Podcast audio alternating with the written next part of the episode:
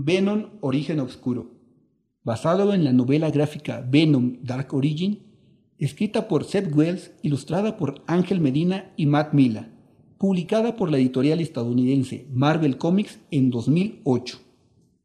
Adaptación de Eric David Torres. En el episodio anterior.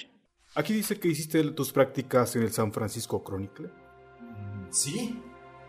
Muy impresionante para un estudiante de preparatoria. ¿Podría comunicarme con Vernon Wayman de admisiones? Eh, so- soy eh, Warren Simpson. Claro que no. Vamos, solo necesito un poco de ayuda. Me estoy muriendo aquí. Un tipo gordo le da un botellazo en la cabeza a él. ¡Auxilio! ¡Alguien ayuda! Eh, solo déjenme ir. Llévense a la chica, no diré nada. Es Spider-Man, que rapidísimo llega al lugar colgando de su telaraña. Eddie, ¿tú? ¿Cómo hiciste esto? Eso fue fácil. Episodio 3 Hace una noche fría en Nueva York. Es casi medianoche y se ve una calle algo vacía. Un sujeto con ropa oscura y guantes negros llega al número 1506 de esa calle y toca el timbre del departamento de J. D. Wolf. A través del intercomunicador del timbre se oye la voz de una chica. ¿Hola? Jean, soy yo. Necesitamos hablar. Sube.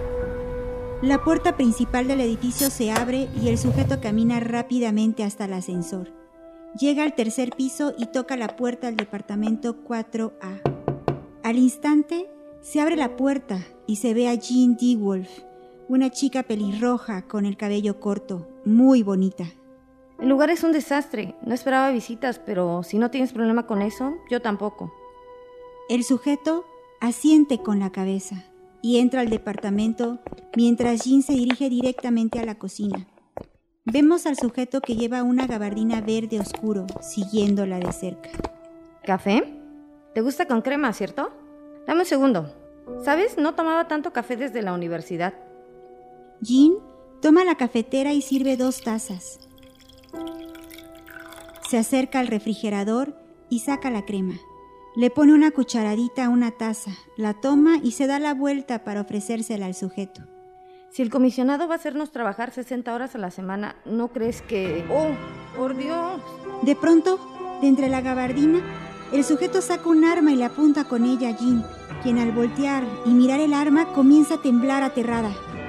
Jean recibe el disparo justo en medio del estómago, ¡Ay! que le empuja violentamente contra el fregadero, tirando trastes, rompiendo la cafetera y las tazas con café. ¡Ay, por Dios! ¿Era capitana de la policía? Era muy hermosa. Sí, nena, eso es lo que la hace una gran historia. Ya en estos días, dentro de un pequeño departamento en un barrio modesto de Nueva York, se ve a Annie Weying leyendo el periódico Daily Glove, sentada a la mesa dentro de la cocina, mientras Eddie Brock prepara hot cakes para desayunar. ¡Eddie! Debiste haberlos visto en el Glow. Estaban todos enloquecidos. Es horrible. Eddie se acerca con un plato lleno de hot cakes, cubiertos con miel de maple y un trocito de mantequilla derritiéndose. Los coloca frente a Annie sobre una pequeña mesa redonda y le sirve un vaso de leche. Terminando de servirle a Annie, se coloca detrás de ella y la toma por los hombros, mientras Annie sigue leyendo sin apartar la mirada del periódico. Los reporteros tenemos que ver las cosas de manera diferente, Annie. Supongo. Oye, no encuentro tu artículo. ¿No dijiste que estaba en la página 3? A veces quedan fuera por falta de espacio. Haré que uno quede dentro, ¿está bien? Eddie se aparta rápidamente de Annie, algo molesto, y se marcha de la cocina. Annie voltea confundida a verlo. Eddie, no quise decir... Ah, eh, ya se me hizo tarde. Ahí está nuestro pasante favorito. El café se acabó, Brock. Prepara más. Eddie, Ven para acá. Ni bien llega a la redacción del periódico Daily Glove, sus compañeros comienzan a tosigar a Eddie ordenándole varias cosas, ya que es el pasante periodista en el periódico. La mayoría en la redacción viste camisa y corbata o traje completo. Por su parte, Eddie lleva puesto un pantalón de mezclilla, playera y una chamarra color café. ¿Qué pasó? Tengo que ordenar estas cosas en columna de tres. Encárgate tú de esta mierda. Lo quiero terminado en mi escritorio dentro de una hora. ¿Crees que puedas encargarte de eso? Sí, sí, supongo. Pinche huevón. Un reportero le entrega a Eddie un bonche de cartas y se va rápidamente. Eddie las toma y se marcha a un pequeño cubículo muy enojado. Toma una de las cartas, la abre y la lee.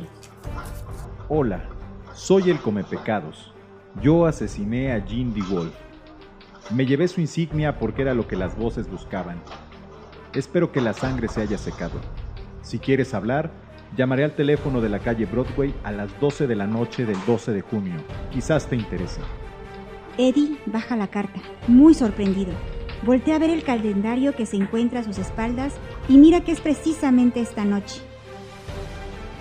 Horas más tarde, sobre la calle de Broadway, un teléfono público suena. Eddie al instante contesta. ¿Hola? ¿Eres Paul Barnum? No, soy Eddie. Eddie Brock. Yo soy un reportero de Globe. Paul Barnum está incapacitado. Si quieres contar tu historia, tendrás que hablar conmigo. Nunca he escuchado de ti. ¿Sí? Bueno, yo tampoco he escuchado de ti. Comenzaremos con tu parte de la historia cuando me digas el número de insignia de DeWolf. Rápidamente Eddie saca una libretita de su chamarra y un lápiz. Se sienta sobre la banqueta y comienza a anotar todo, sosteniendo el teléfono con su hombro y oreja.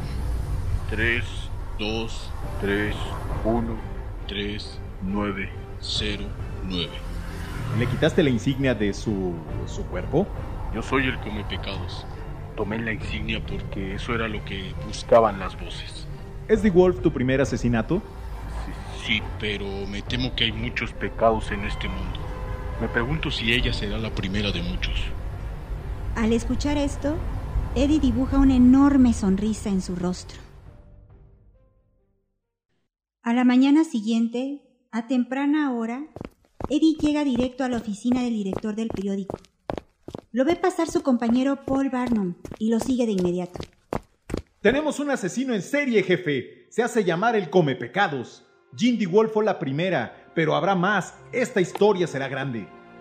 Eddie entra en la oficina, algo pequeña en tonalidades azules, y se sienta en la silla frente al director, al lado de un bote de basura lleno de hojas de papel y periódicos.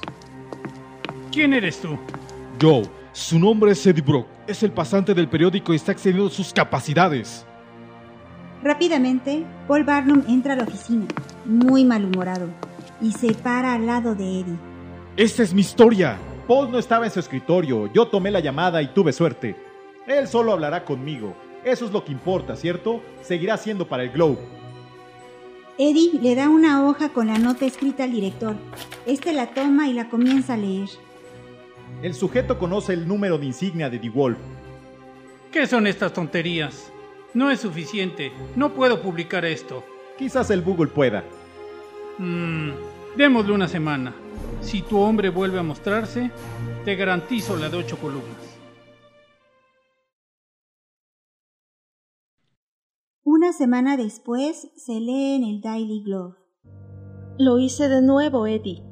El juez Rosenthal era un amigo de los criminales. Eso me dijeron las voces. Se ve la foto del juez con un balazo de arma larga en medio del estómago, dentro de su oficina aún con su bata negra de juez. Tuve que visitarlo. Tenía que comerme sus pecados. En otra foto de una cámara de seguridad se ve al comepecado saliendo del Departamento de Justicia, donde se le mira completo, con ropa oscura estilo militar, botas y una escopeta grande de doble cañón. Mi búsqueda me ha traído conflictos con muchos. Eddie, temo que no entiendan mi tarea. En una foto más aparece el comepecados disparándole a Spider-Man, quien lleva su traje en color negro, en alguna calle de Nueva York y no me haré responsable por aquellos que se crucen en mi camino, pero tal vez, si ellos conocieran mi historia, dejarían de casarme. En una última foto se puede ver al comepecados esquivando un golpe de Spider-Man mientras huye del lugar, dejando a sus espaldas a una persona muerta tirada en el suelo, en otra calle de Nueva York. ¿Podrías contárselas por mí? ¿Podrías contarles mi historia? Tomando el desayuno, Annie Weijin lee el titular del periódico que dice Habla el come pecados. Una historia exclusiva del Globe por Eddie Brock, con una foto en blanco y negro del come pecados sosteniendo su escopeta con una mano. ¡Por Dios! ¡Primera plana! Al momento, llega Eddie a la cocina. Annie se levanta de la mesa, se abalanza sobre él y lo abraza fuertemente.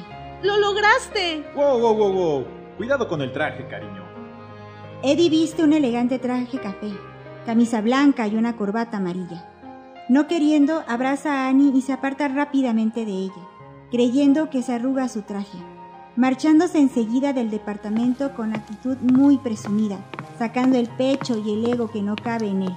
Un reportero de primera plana debe verse como tal. Annie, aún con su bata de dormir, observa cómo se va, mirándolo con orgullo, reflejando mucha dicha y amor en su mirada. Continuará. Voces de los personajes. Narradora. Karime Hernández. Eddie Brock. Alexander Delarge. Annie Weijin. Erika Juárez. Jean D. Wall. Andrea Gutiérrez. Paul Barnum. Diego Cruz. Falso come pecados. Francisco Franco. Director del Daily Globe. Tenoch Aguilar. Reportero 1. Eric David Torres. Reportero 2. Doctor Cocún. Come pecados. Diego Cruz. Secretaria Lucy. Andrea Gutiérrez. Operador de estudio. Tenoch Aguilar.